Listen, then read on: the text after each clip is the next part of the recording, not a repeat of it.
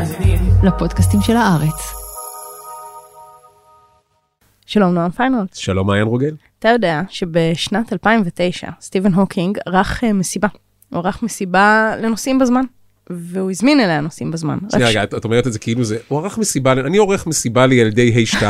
הוא ערך מסיבה לנוסעים בזמן. כן, כן, הוא ערך אוקיי. מסיבה לנוסעים בזמן, והוא הזמין נוסעים בזמן, רק שהוא הזמין אותם רק ב-2013. כדי לראות אם באמת יש נוסעים בזמן. אוקיי. כי אם יש אוקיי. נוסעים בזמן, הם ישמעו בעתיד שהייתה מסיבה ב-2009 והגיעו. אף אחד לא הגיע. אז הוא החליט לא שאין. בא. אף אחד לא בא. הוא נשאר לבד אחי הקיץ של אביה, רק עם נוסעים בזמן. זהו, זה ממולדת לאביה בגרסת סטיבן הוקינג. לגמרי. וואו, זה מיינדפאק. מיינדפאק, זה על זה אנחנו הולכים לדבר. על זה אנחנו הולכים לדבר, על מסעות בזמן, מרטי מקפליי תכף יגיע. מתחילים? מתחילים. עושים מזה סיפור. עם מעיין רוגל ונועם פיינולס.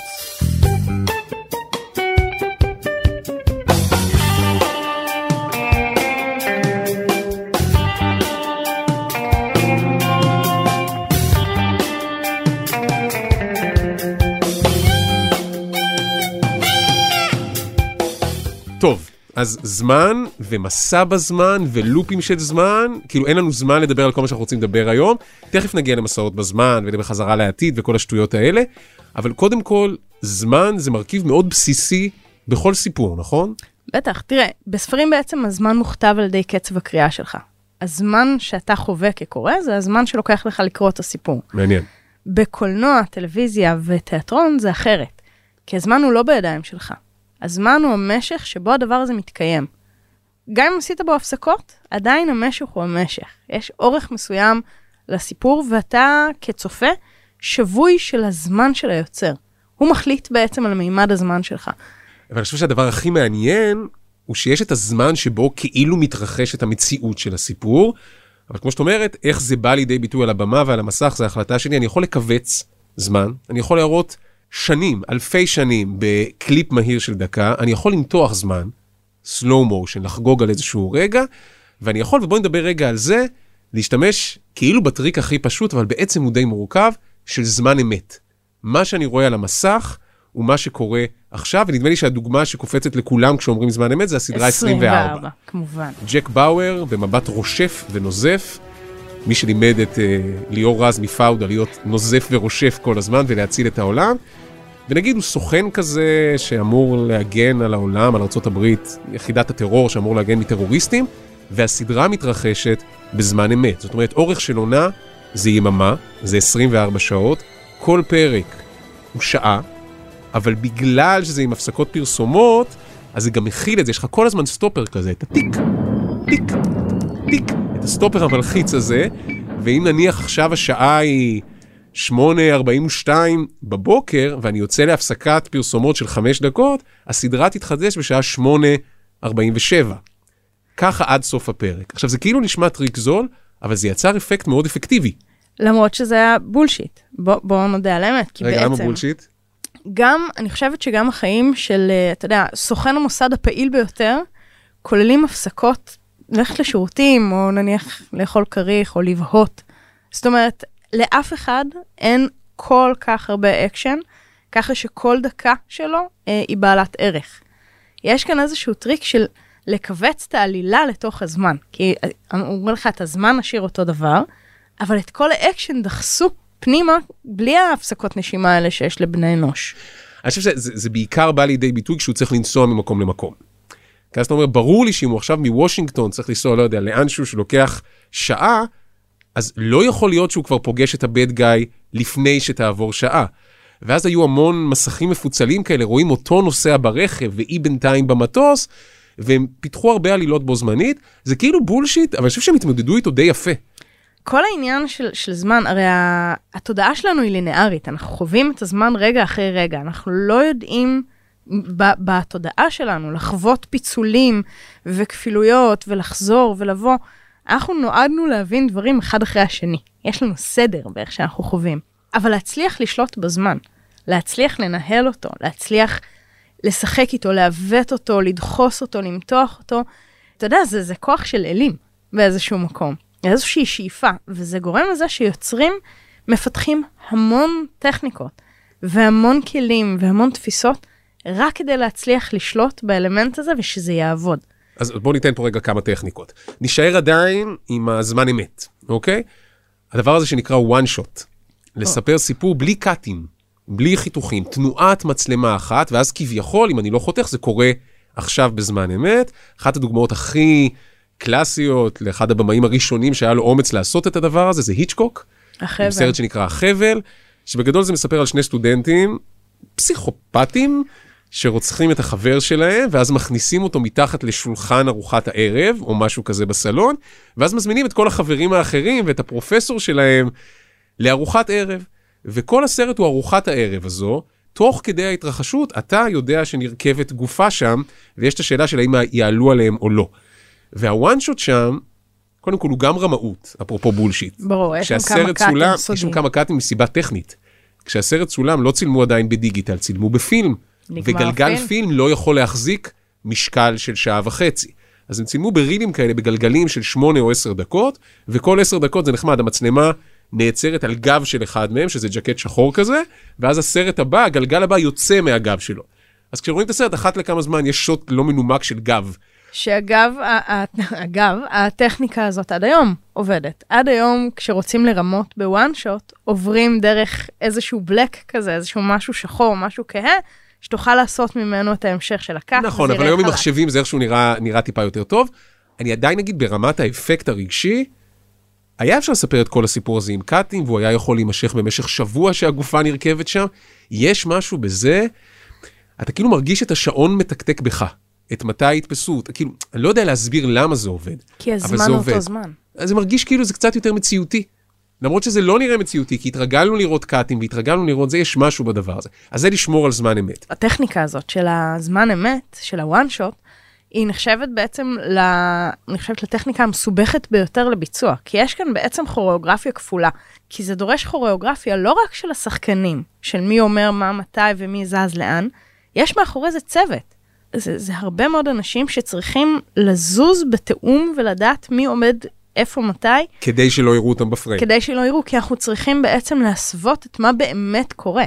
כי אנחנו לא מראים באמת בוואן שוט את המציאות, זה לא המציאות. ברור. אז בואו ניתן עוד המלצה אחת קטנה. החבל עושה את זה כאילו פרימיטיבי, כי זה הראשון. מי שעשה את זה לא מזמן בצורה מהפנטת, זה הסרט 1917, שזה מסע בתוך שדות קרב, יש שם סצנות קרב עם אלפי משתתפים, והכל בוואן שוט של שני חיילים שצריכים לבשר בשורה.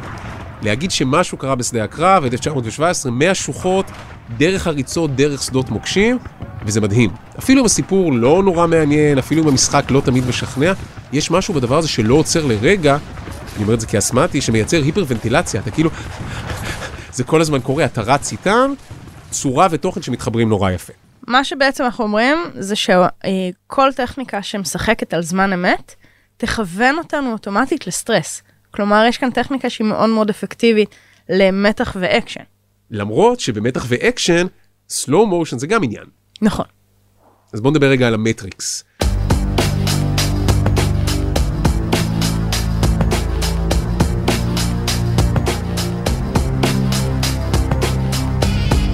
שלקחו את כל הסיפור של ה slow motion ועשו אותו טיפה יותר לאט. המטריקס של האחיות וושובסקי מ-99, הם, הם בעצם פיתחו טכניקת צילום חדשה. הם רצו למצוא איזושהי דרך לדמות את השליטה המוחלטת במציאות שיש בתוך המטריקס. כלומר, מי שנכנס לתוך המטריקס ומבין אותו, יכול לשלוט במציאות כמו אל. בדיוק מה שדיברנו, העניין הזה של כשאתה שולט בזמן אתה אל. אין, אין דרך אחרת להפוך את זה. וכדי לייצר את האפקט הזה, הם ייצרו בעצם את uh, צילום ה-360, שזה בעצם להקיף את כל הסט במצלמות, שמצלמות אחת אחרי השנייה, כך שהן מאפשרות לקלוט את השוט באוויר ולהקפיא אותו, אבל לראות אותו מכל הכיוונים. זאת אומרת, זה לא רק פריז פריים, יש כאן איזושהי תנועה של הפריז הזה. אוקיי, זה אחורי הקלעים. נזכיר, מי שלא ראה את הסרט, אין לי מה להגיד לכם, אבל יש את הרגע הזה של ניאו. תלכו הביתה. לא, אתם לא qualified לאירוע. אה, יש את ניאו, קיאנו ריבס, שגם הוא אגב לא qualified לאירוע.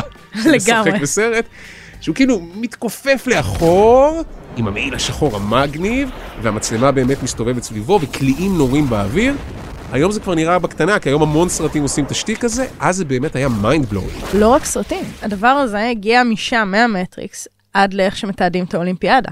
נכון. כי בעצם הצילום הייחודי הזה מאפשר לקלוט באוויר תנועות ש, שהעין האנושית לא יכולה לקלוט. אנחנו מנצחים כאן את, את הביולוגיה בכלל. נכון, אני זוכר שצפיתי עם הילדים שלי בלינוי אשרם, נכון? זה היה אירוע מדהים, כולם צפינו ביחד. כולם צפו בלינוי אשרם. והיה כבר את הקטע שהם ידעו לזהות, לפי האיכות שהיא טיפה פחות טובה באולימפיאדה, מתי הרגע שיראו אותם תקועות באוויר בפיסוק הרחב הזה, וזה באמת מדהים. זה לראות את המציאות כמו שרק מעצור בזמן יכול להראות לנו.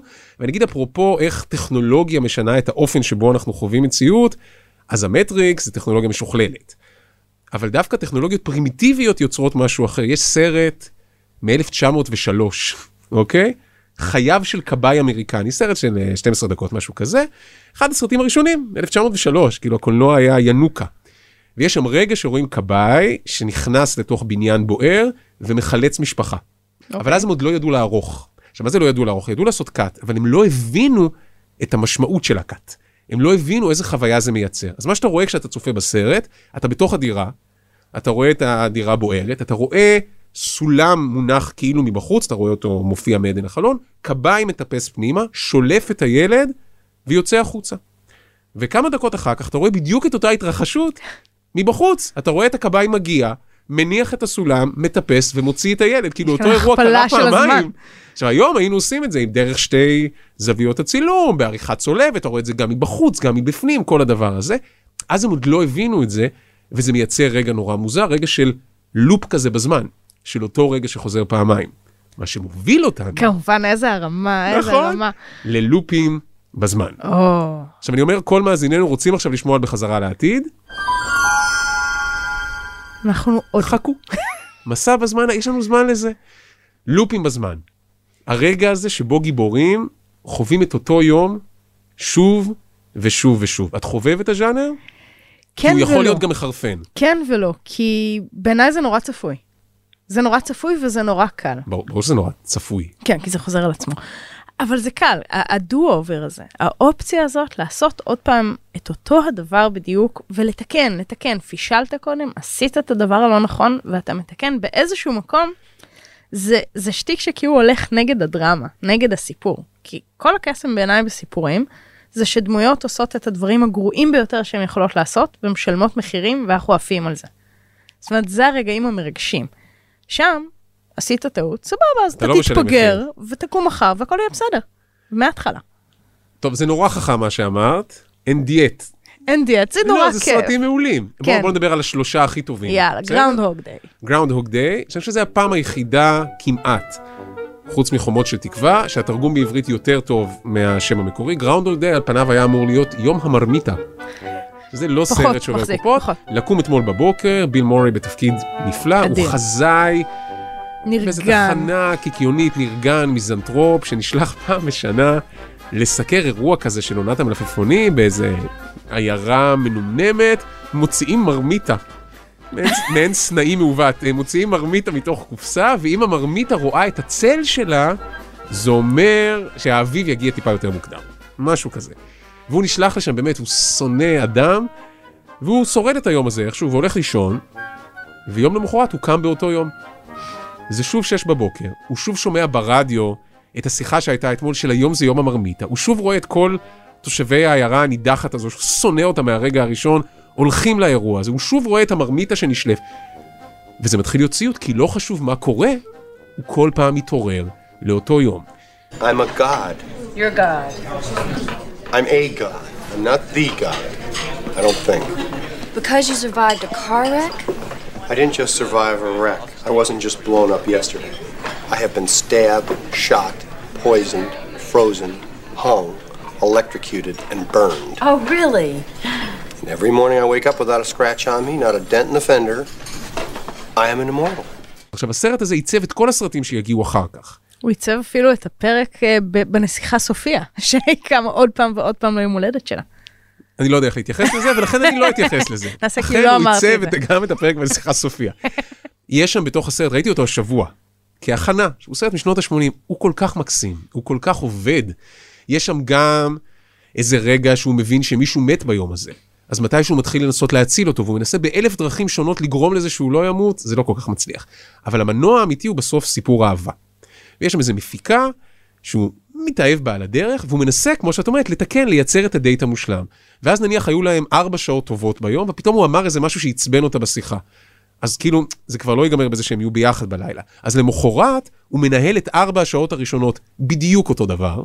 תראי כמה יכולת שליטה זה צריך להיות. כאילו, אני מנהל את היום בדיוק, אומר את אותן בדיחות, מחייך באותם מקומות, אבל למדתי שהמשפט הזה מעצבן אותה. אז אני אגיד את המשפט הזה אחרת. והוא ככה במשך חודשים כנראה, בונה שוב ושוב את הדייט המושלם עד לערב הזה שהם באמת ביחד, כי הוא מצא את האופן הכי טוב לנהל את היום הזה. עכשיו, קודם כל בעיניי זה, זה מקסים אם היינו יכולים לחזור לעבר ולתקן את הטעויות. ברור, זה משאלה. אבל הדבר הכי יפה שקורה שם, זה שבסוף, זאת אומרת, מה שאנחנו אוהבים זה דרמה וגיבור שטועה, אנחנו אוהבים גם גיבור שמשתנה. ובתוך הרפטטיביות האינסופית הזו, בתוך היום שלא משתנה בכלום, וכבר אנחנו גם יודעים שההומלס יבוא והחבר יחבק אותו וזה ייפול, הוא עובר שינוי מדהים. הוא הופך ממיזנטרופ בתחילת הסרט לאוהב אדם, הוא הופך מציניקן מוחלט לרומנטיקן, ודרך זה שהוא עובר שינוי, גם הסביבה פתאום משתנה. אז זה הגרסה כאילו הצ'יזית והרומנטית, הגרסה האגרסיבית יותר זה תום קרוז. כמובן. בקצה המחר. Edge of Tomorrow, שזה בגדול חייזרים ומתקפה, והוא שוב ושוב נלחם את אותו הקרב, עד שהוא יודע, כמו במשחק מחשב, להתנהל בשדה הקרב הזה ולשרוד אותו.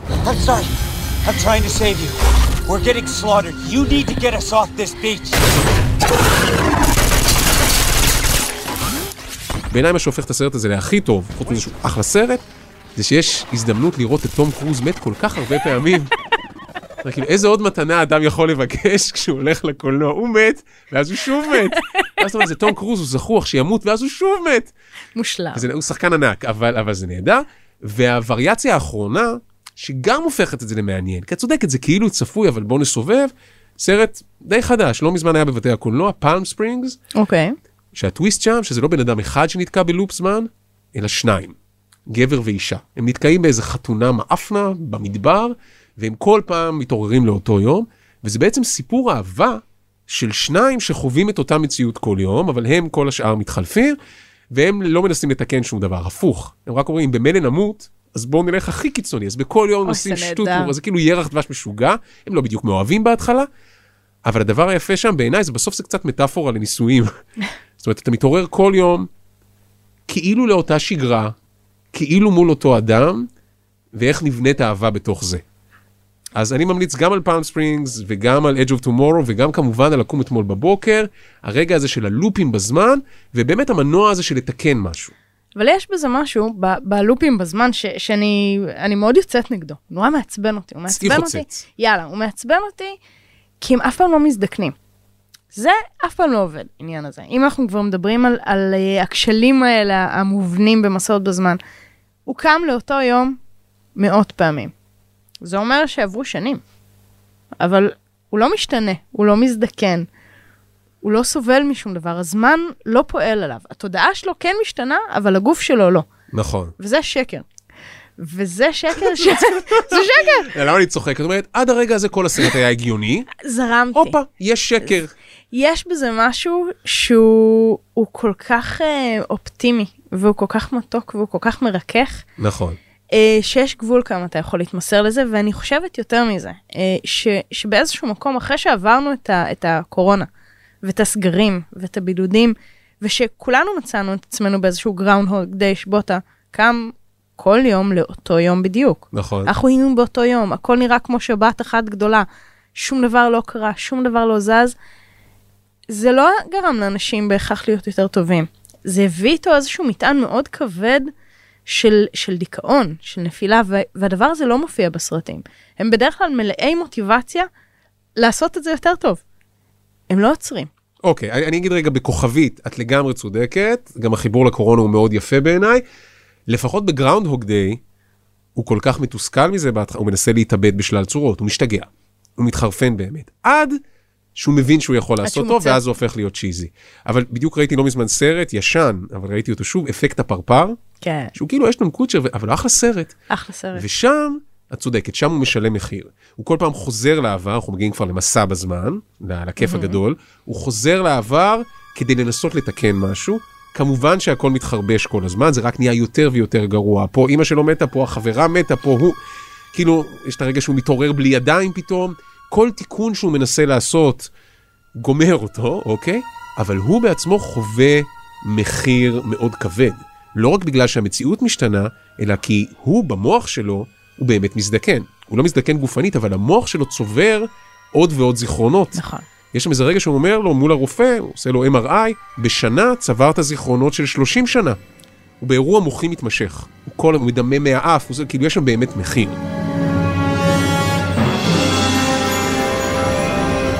הגענו, או, הנה זה בא. הנה זה בא, למחיר שאנחנו משלמים על זה שאנחנו מנסים לנסוע בזמן נכון. ולתקן. מאיפה נתחיל מסע וואי, בזמן? מאיפה נתחיל? מאיפה נתחיל? אה, זה מדהים עד כמה הנושא הזה של מסע בזמן מעסיק story אה, tellers. עד כמה אה, כל כך, לאורך כל כך הרבה שנים, אנחנו מדברים ממכונת הזמן של H.G. Wells והלאה, כמה אנחנו רוצים לגלות איך לנסוע בזמן. עכשיו, זה מדהים ש, שאצל H.G. Wells, הוא רוצה לחקור את העתיד. זה התחיל בכלל מאיזושהי סקרנות נורא גדולה לראות מה יהיה. וככל שהשנים התקדמו, סיפורי המסע בזמן התחילו ללכת לעבר. מעניין. הפוקוס הכי גדול שלנו, אם תסתכל על כל סיפורי המסע בזמן, בעשרות השנים האחרונות, זה לראות מה היה קודם, זה לנסות לתקן, זה לנסות לחזור אחורה, זה אנשים מהעתיד שמגיעים להווה שלנו, אם אנחנו מדברים על טרמינטור, I'll be back. אה, שמגיעים להווה, כי ההווה שלנו הוא העבר שלהם. המבט הוא אחורה, הוא לא קדימה. אנחנו בכלל לא שואלים מה יהיה אחר כך. ובאמת המוטיבציה היא לתקן. כי הם עוד כן. ולשנות משהו. ואני אגיד שבדרך כלל, זה כאילו קלישאה כזאת, אתה אומר, אם היית יכול לשנות משהו אחד בעבר, אוקיי? מה היית משנה? מה התשובה שכולם אומרים? לא יודעת. להרוג את היטלר, זה שם. אה, וזה וכן. או לבטל את כן. הרצח של קנדי, נכון? זה בדרך כלל אחד. משניהם. ו- ויש לא מעט יצירות שניסו לעשות את הדבר הזה. אני אגיד שיש ספר, תכף נדבר על הסרטים, אבל יש ספר, אחד הספרים הכי טובים שקראתי אי פעם. של סטיבן קינג? לא. לא? של סטיבן פריי. או. אוקיי, יש ספר של סטיבן קינג על קנדי. נכון. שנקרא אח- אה, 22 בנובמבר 1963, זה על שם התאריך, וזה באמת על מישהו שמנסה למנוע את רצח קנדי. ספר נהדר. ספר נהדר. גם למי שכאילו סטיבן קינג חושב אימה וכל מיני עולם אה, מיסטי כזה, ממש לא. כאילו, אוקיי, נהדר. מסע בזמן, אבל ס, ספר נהדר. ואני חושב שהלקח הכי גדול מהספר הזה, זה שאתה משלם מחיר כן. על נסיעה בזמן. כל פעם שאתה מנסה לשנות משהו כזה, דברים יכולים להשתבש. אבל הספר שאני רוצה להמליץ עליו הוא דווקא של סטיבן פריי, ספר אוקיי. שנקרא עושים היסטוריה, וזה בגדול על מישהו, הוא לא פיתח טכנולוגיה למסע בזמן, אלא הוא יכול כאילו לשלוח יד לעבר ולשנות משהו. הוא לא מגיע לעבר. הוא כאילו פותח חלון כזה, מעין כדור בדולח, משנה משהו קטן. והם מחליטים בסופו של דבר לנסות ולבטל, גם מצליחים, את הלידה של היטלר. הם אוקיי. מרעילים את הבאר ב- ליד הבית של ההורים של היטלר, ושמים שם איזשהו חומר שמייצר עקרות אצל גברים, ואז בעצם היטלר לא נולד. והוא יום למחרת, הוא פתאום קם למציאות אחרת שבה כל העולם השתנה. אני אגיד, קורים שם המון דברים מעניינים, לא, לא נעשה ספוילר גדול, אני רק אגיד, הביטלס נניח לא קמו. הוא מזמזם את יסטרדי. ואף אחד לא מזהה, ואה, או, יש פה הזדמנות, אפשר לעשות משהו, כאילו זה מאוד יפה. אבל בעיניי הפסקה הכי נהדרת בספר הזה, זה הרגע שבו הוא מנסה להבין מה כדאי לשנות ומה כדאי לתקן. עכשיו, לרוב אנחנו לא מקריאים, אבל אני חייב להקריא. מי שמנסה להגיד לו, אין כזה דבר מסע בזמן. היא אומרת, אם הדבר היה אפשרי, אז באיזושהי נקודת זמן בעתיד, מישהו היה חוזר לעבר ומונע מדברים כמו השואה להתקיים, נכון? ומונע מהמטורף ההוא להיכנס לאולם ההתעמלות בבית הספר ולירות לכל הכיוונים. והוא היה אומר לארכידוקס פרדיננד לוותר על הביקור שלו בסרייבו, ומייעץ לקנדי לנסוע במכונית שיש לה גג סגור, ומציע למרטין לותר קינג להישאר בבית באותו יום. ומעל הכל היא אומרת, מעל הכל, הם היו חוזרים למנצ'סטר בשנות ה-70, על מנת להפריד את האחים גלגר בלידתם, כדי להבטיח שאואזיס לעולם לא תקום. שזה פסקה נהדרת נהדר. בעיניי. אתה רואה, כאילו, אם יש משהו אחד שהיית יכול לשנות ולתקן, וזה באמת אף פעם לא מצליח. תראה עד כמה כל העיסוק בזמן יושב על המשאלות האלה. על, על המשאלה הזאת של, של לשלוט בזמן, של לתקן, של, של לסדר, של בעצם לשלוט בדבר האחד הזה שאנחנו כבני אדם לא יכולים לשלוט, הזמן עובר. וכל העיסוק הזה בזמן הוא ניסיון לתפוס בעלות על זה. על הדבר האחד הזה שחומק מאיתנו. אני אגיד שנדמה לי שהסרט הכי טוב, שהוא כאילו התמונה במילון של מסע בזמן, דווקא לא מתחיל בלנסות לתקן משהו. אני טועה? חזרה לעתיד? אני מסתכל על דן, העורך שלנו, שהוא כאילו הפריק הכי גדול שבחזרה לעתיד, הוא לא, סתם סקרן, נכון. נכון? הוא כאילו בונה, אין איזה רצון לתקן משהו, אבל לא אז דברים מתקלקלים. ואז הוא מנסה להתחיל לתקן. יש משהו בסרט הזה, כבר בפסקול אגב, שהוא בעיניי הפסקול הכי טוב אי Ever. פעם, זה הצלילים האלה.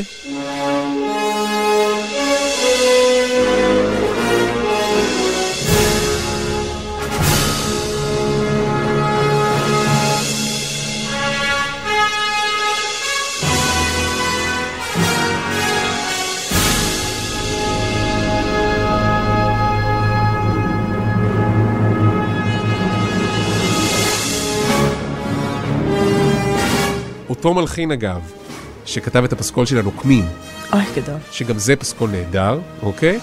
יש משהו בצלילים האלה שמיד מכניס אותך ל... לאיזה חוויה של הרפתקה, זו הרפתקה קולנועית נהדרת, הטרילוגיה, בחזרה לעתיד, מייקל ג'יי פוקס, מרטי מקפליי, אמת בראון, כל הדבר הנפלא הזה. מה בסרט הזה, אני אשאל אותך שאלה כאילו לא פרי, יאללה. צריכה שעתיים, מה בסרט הזה הופך אותו לסרט הכי טוב בעולם? וואו. אה, כמה... הבמה שלה, כמה זמן יש לנו אמרנו? כמה שאת רוצה, כן. לכווץ. דבר ראשון הוא fun. אוקיי, בוא, בוא רגע נשים את זה. אנחנו מדברים על, ה, על הערך של סיפור ועל מה סיפור אה, נועד לעשות ולמה אנחנו רואים סיפורים. הוא פשוט pure fun. הוא תענוג. הוא חינני והוא מצחיק והדמויות בנויות נהדר ואתה פשוט צולל לתוכו. ואתה כל כך צולל לתוכו אה, שאתה לא עסוק בחישובים האלה של רגע, רגע, רגע, אם הוא חוזר, אז לאן זה זה ואיך זה משפיע, האם קווי זמן. זה, זה קוונטים, איך זה עובד, למי אכפת? יש מכונית, ואם אתה נוסע מספיק מהר עם הדבר המגניב הזה, ויש סקטבורד מרחף. יש סקטבורדים בכל מיני צורות. אז זה כיף, ואנחנו מתמסרים לזה. זאת אומרת, זה, זה דבר ראשון סיפור בנוי היטב, ממש היטב. ואני אגיד שיש שם גם, שוב, זה, זה ה prototype, זה האב טיפוס של מסע בזמן, כמו שלקום אתמול בבוקר זה של לופים, יש שם כאילו את כל הפרדוקסים המעניינים. מה יקרה אם אתה תפגוש את עצמך, אוקיי? ומה יקרה אם חלילה תפריד בין ההורים שלך, הרי בסרט הראשון, הוא חוזר לעבר, הוא פוגש את ההורים, ואימא שלו. מתאהבת בו, אוקיי? שזה כבר מתחיל להיות קינקי, זה היה יכול להיות הרבה יותר חמור. יש שם את כל השאלות הפילוסופיות, האם אני יכול לשנות את העתיד? האם אני ארצה לפגוש את ילדיי כמו שהם יהיו בנסיעה? יש שם המון המון משחקים שכל אחד מהם יכול להיות סדרה שלמה, סרט שלם, והם הצליחו להכניס הכל בתוך מערבולת נכנס. יפה. אני אגיד שני דברים על זה. אחד, סתם ברמת אנקדוטה, היא די מוכרת, בהתחלה זה לא היה הדלוריאן, זה לא הייתה המכונית. זאת אומרת, כשהם כתבו את התסריט המקורי, זה היה אמור להיות בתוך מקרר. באמת? כן. אוקיי. אבל אז מישהו חכם, יש לומר, אמר, ומה אם ילדים ייכנסו למקרר ויבדקו האם הם יכולים, כזה. ואף אחד לא יכול וזה למצוא מסע בזמן דלוריאן בכיוון ברחוב. לא נכון להיכנס למקרר. אז הם החליפו את זה לדלוריאן, כי אף ש- אחד לא מוצא ברחוב דלוריאן ופשוט נכנס לתוכה. נכון? לא, וזה באמת הפך לסמל של, של מסע בזמן. Wait a minute, Doc. Are you telling me that you built a time machine? Out of a DeLorean? The way I see it, if you're gonna build a time machine into a car, why not do it with some style? אבל הדבר המעניין הוא בדיוק מה שאמרת. הסרט הזה הוא כאילו מלא כשלים לוגיים. עכשיו, נניח שאני אומר, יש כזה דבר מסע בזמן. יש משהו בעולם הקולנוע, בכלל בעולם הספרות, נדמה לי שהזכרנו את זה באחד הפרקים הקודמים, suspension of disbelief, שאתה משהה את אי האמונה שלך. אתה אומר, אני מוכן לקבל את זה שיש מסע בזמן. אני מוכן לקבל את זה שזה בדלוריאן. איפה זה מעצבן? כשבתוך הלוגיקה הפנימית של הסרט, זה מתחרבש. אז אני רוצה רגע לעצבן את צופי בחזרה לעתיד, בסדר? יאללה. כי שנים יש איזה רגע שמחרפן אותי. עכשיו, אין לי פתרון טוב יותר, כי אני מבין למה זה מקדם את העלילה. אני לוקח אותך לרגע ספציפי. אני מניח שרבים ממאזינינו צפו בסרט, אוקיי? יש את הרגע שהם בשנת 2015. אנחנו מדברים על חזרה לעתיד העתיד. 2. כן, שם זה העתיד, אנחנו כבר, 2015 זה כבר של מזמן.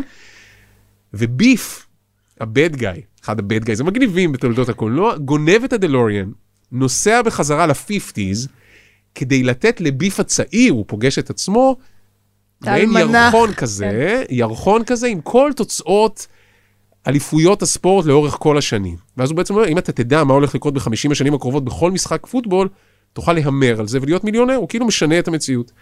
וזה אכן מה שקורה. רגע אחרי זה, כשמרטי חוזר ל-1985, הוא חוזר ל-1985 האלטרנטיבית. לציר הזמן הזה שמתפצל, שביף הוא השליט והכל אפל והכל רע. אז עד פה זה כאילו עובד, הוא שינה את העבר ולכן העתיד השתנה. אבל ביף שינה את העבר, ואז הוא נוסע עם הדלוריאן ומחזיר אותה למרטי בשנת 2015. אוי, אבל 2015 לא הזאת יכולה להתקיים. כבר לא קיימת. יש רק את 2015 האלטרנטיבית. או, עכשיו אני פונה. ליוצרי הסרט ומבקש תשובה. what the fuck? בסדר, זה מתחרבש, זה לא, זה לא הורס את אבל תראה העלילה. שזה לא, אתה יודע למה זה לא הורס? זה לא הורס, זה כן כי- הורס, זה הרס לי את הטרילוגיה, ו... ברור. למה זה לא הורס? זה לא הורס, כי מה שעובד אה, בעיניי, כן, זה, זה הפרשנות שלי, ל... ב- בסרט הזה זה, זה הרגעים האלה של הקריצות, זה הרגעים האלה שיש לך חזרות של אלמנטים, ואתה מרגיש שאתה מכיר, שאתה מבין, שאתה מבין אפילו יותר מהגיבורים מה הולך.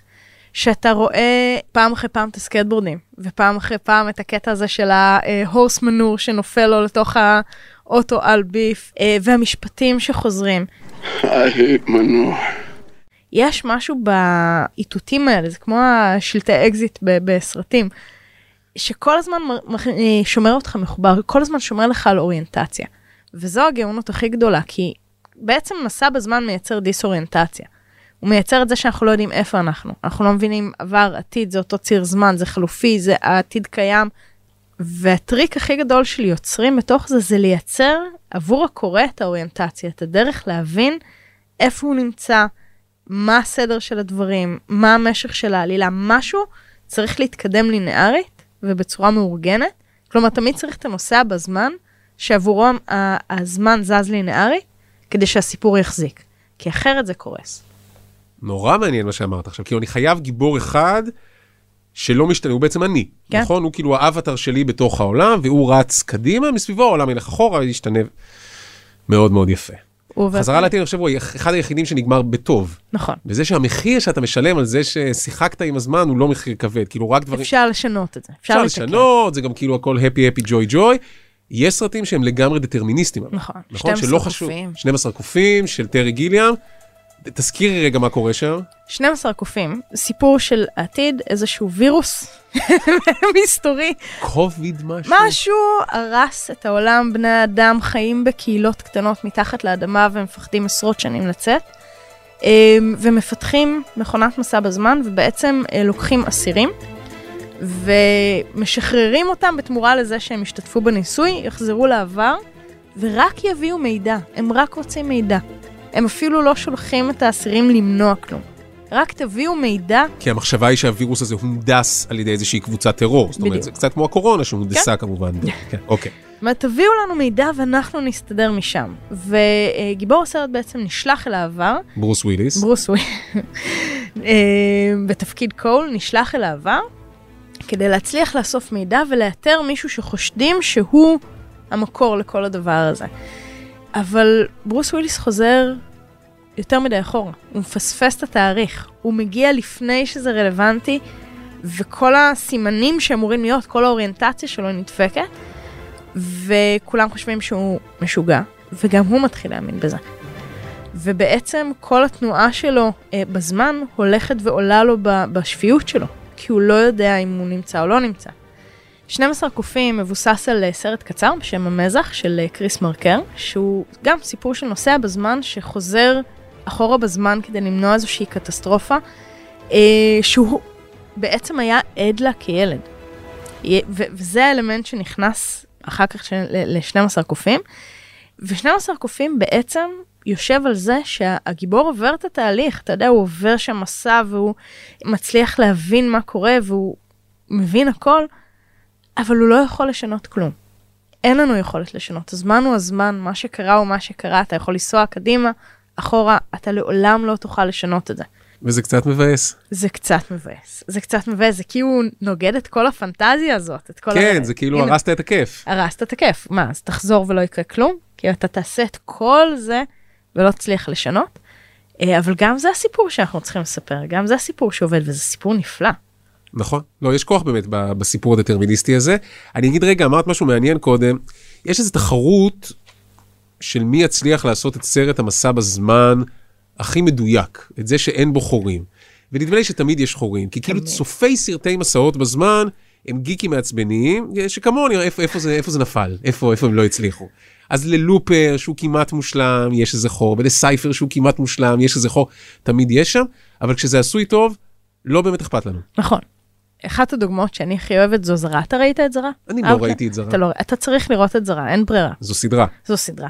תראה, זה מבוסס אה, על אה, סדרת אה, ספרים של דיאנה גבלדון, מולטי רב מכר לכל הכיוונים, זה, זה סדרה מפלצתית בהצלחה שלה, גם זו הטלוויזיונית. וזה בעצם סיפור של אחות אחרי מלחמת העולם השנייה, שמגיעה לסקוטלנד, נוגעת בטעות באבנים אה, קדושות, ומוצאת עצמה נודדת 200 שנה לעבר, ומתאהבת בהיילנדר חתיך עד אימה. ובעצם זה סיפור אהבה. זה סיפור אהבה שמתרחש בתנועה הזאת של הזמנים. עכשיו, המנגנון מסע בזמן שם, לא טוב. לא טוב, אין בזה שום היגיון. אתה לא מצליח להבין מי נוגע, מי עובר, יש כאלה שעוברים, יש כאלה שלא עוברים, אנשים עוברים לכל מיני זמנים, כל מיני נושאים בזמן מסתובבים בכל מיני מקומות, בכל מיני זמנים, חלקם יכולים לחזור, חלקם לא יכולים לחזור. זה... עכשיו, בספרים יש איזשהו הסבר, וזה קצת יותר יושב, אבל זה רק קצת יותר יושב. אחת הדוגמאות לזה שזה רק קצת יותר יושב, זה זה שבפרק הראשון של הסדרה ובספר הראשון של סדרת הספרים, אה, הגיבורה, עוד בשנות ה-40, רואה אה, דמות מחוץ לחלון, שדי ברור שהיא אותו גבר שהיא תתאהב בו כשהיא ת, אה, תגיע לעבר, אבל אף אחד לא יודע מי זה, ובעצם היא גם מבססת את זה אחר כך שהוא לא יכול לנסוע בזמן, כי זה מה שמפריד ביניהם. ועכשיו, היא לא כתבה את הפתרון של זה בהתחלה, היא לא יודעה מה היא עושה, היא פשוט זרקה שם את הדמות הזאת, השאירה אותה שם, ועכשיו היא מלא ספרים קדימה, עדיין מנסה לפתור איך היא הביאה לשם אם הוא מישהו לא יכול שלא לנסוע אמור- בזמן. בדיוק. עכשיו, זה לא בנוי. זה לא בנוי היטב, זה לא מנומק, זה לא יושב, אף אחד לא מבין את התיאוריה מאחורי זה. ובכל זאת את בהמלצה גורפת, כן, כי nobody gives a fuck. כי הוא חתיך. כי הוא. חתיך, וזה כסיפור אהבה, והוא סיפור אהבה נהדר, והסיפור עובד, וזה שיש נושאים בזמן מוסיף בדיוק את, ה, את השכבה הרלוונטית, וזה פשוט עובד. זאת אומרת, לא תמיד הדיוק הפיזיקלי של זה הוא מה שמשנה. אני אגיד, אמרת שזה סיפור אהבה בזמן, נדמה לי שבאופן כללי סיפורי אהבה בעולם האמיתי, הזמן הוא פקטור מאוד משמעותי בהם. יש את הקטע הזה שגוגל, אחת ל מקפיץ לך את, אה, לוקח את התמונות של הילד שלך בשבע השנים עושה לך האחרונות, סרטון עם מוזיקה. סרטון כזה זה, וזה כאילו, אומר, מה באתם עכשיו? אתם כאילו, ולמה אתם יודעים עליי כל כך הרבה? ואיך אתם זיהיתם שזה הוא בכל התמונות ולא אחיו שנראה בדיוק כמוהו? אבל רגע אחרי שאתה כועס עליהם, אתה אומר, איזה יופי, נתתם לי קפסולת זמן. אז זה גם אהבה לילדים, וגם העובדה שאנחנו מציינים שנים, אנחנו עשר שנים ביחד, אנחנו כך וכך שנים מהנשיקה הראשונה, אז כאילו, יש משהו, גם אנחנו כל הזמן נוסעים אחורה בזמן. פותחים אלבום תמונות, זה מסע בזמן, לצפות בסרטוני וידאו ישנים, זה מסע בזמן. עכשיו, האפליקציות האלה, שאתה מכניס תמונה מפעם, סטיל, של סבא וסבתא, אוי, זה או מקריפ. של סבא של סבא וסבא, ופתאום הם זזים, זה מפחיד זה ברמה. קצת מסע בזמן, זה מקריפ.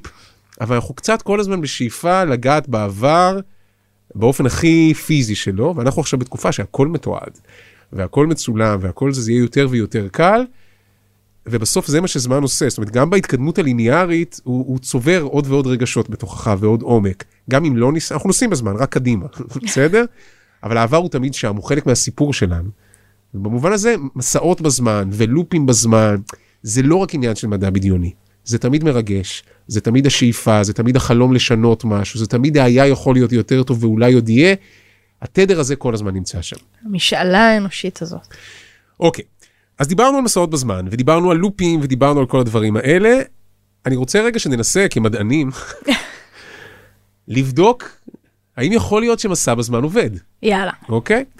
נגיד תודה רגע לדן ברומר, העורך שלנו, שהוא הפריק הכי גדול בעולם של בחזרה לעתיד. יש בערך, מצב. אחד מהם. כאילו, מייקל אני ג'יי חושבת פוקס גם שאתה חווה. נותן fight. אני נותן fight, אבל אני לא חושב שאני ברמה שלו. אז אה, תודה על העריכה, ותודה מעיין רוגל. תודה, נועם פיינולט. ואני אגיד שאנחנו מזמינים, ממש כמו סטיבן הוקינג, מזמינים נוסע בזמן לבוא להתארח בפרק. אם הגעת, זה אומר שיש מסע בזמן. נבדוק בספוטיפיי אחת לכמה זמן, נבדוק באתר הארץ מה קרה, אתה מוזמן, הזמנה פתוחה. הזמנה פתוחה.